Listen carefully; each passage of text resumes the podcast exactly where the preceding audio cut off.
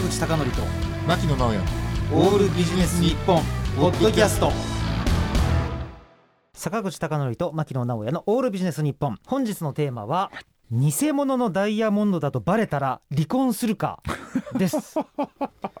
さあ話しにくいテーマ。さあ話しにくいテーマ。なんですが、はい。牧野さんこれはうん。ちょっと哲学的な問いなんですけどね、はい、私ねうん、この前あるドキュメンタリー映画を見て衝撃を受けまして、はい、そのドキュメンタリー映画のタイトルが「Not Lasting Forever」ってやつなんですね。うん。はい。Not Lasting Forever ってやつで、うん、はい、これすごくてダイヤモンドがどうやって発掘されるかというドキュメンタリーかと思ったら、うん今人工の合成ダイヤモンドっていうのがはい。はい。すごい流行ってきて、うん、うん、金額が10分の1以下。うん、うん、うん、ねでこの合成ダイヤモンドを業界がどうやって扱うかうん、むしろ抹消させようかそういうような暗闘が描かれためちゃくちゃ面白いドキュメンタリーだったんですね。なるほど、でそこで僕すごい興味深かったのが、はい、当然ですがあの自然のダイヤモンドを扱っている人たちは、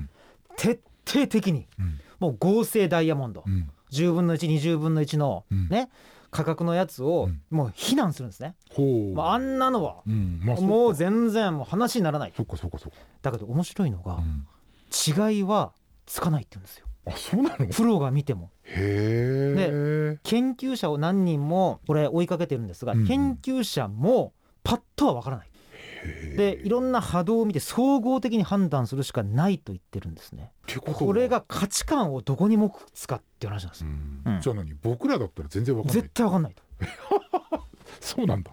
うん、でうん。でね、うん。それで、まあ、おそらくユダヤ系の方なんですけども、ダイヤモンドの、まあ、取り仕切ってる方が、うん。例えばねと、うん、結婚した時君を認めてる。君と結婚したい。君が好きだっていう証で自然ダイヤモンドを渡すんだと。うん、これが合成ダイヤモンド、うん。まあ、いわゆる彼らからすると偽物。それを渡してうん、永遠の愛を誓えますかっていうのをずーっと長く語ってるんですよ。これすごく哲学的な話と思いません？ですね。繰り返しその人であってもうん。違い分かんないですよ。うん。これどう考えるべきですか？これは。これは、うん、まさに気持ちの問い題やまさに気持ちの問題ですよ。うん、本当ね。で買ってあげたっていう男性の気持ちの問題、うん、うん、そしてもらった、ね、自分も違い分かんないけど。うん、だけどなぜか高いやつを買ってもらったっていう気持ちの問題。でこれがね途中でいやこれが偽物って分かったら永遠の愛なんて誓えないでしょって言われてるんですよ。ね。でかつまた面白いのがねうん、合成ダイヤを作ってる方ね、うん。いわゆる偽物と言われてる、合成ダイヤモンドを作っている業者がうん。こう言うんですね。自分は合成ダイヤを婚約者に渡したけど喜んでもらえなかったとこれがなかなかそうなんだ。面白い話じゃないですか。うん、うん、これどう考えるべきなんだろうって思ってね。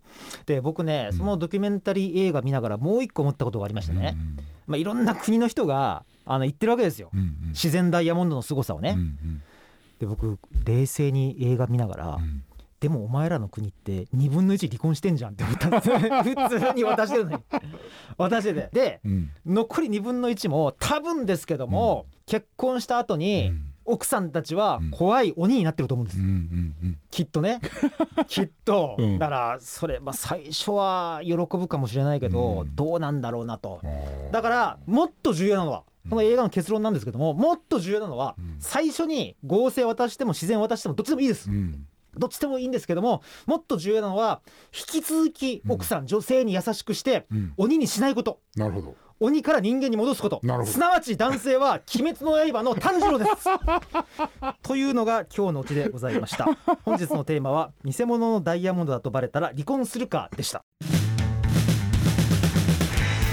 坂口孝則と牧野直哉のオールビジネス日本ポッドキャスト。今回はここまで。次回もお楽しみに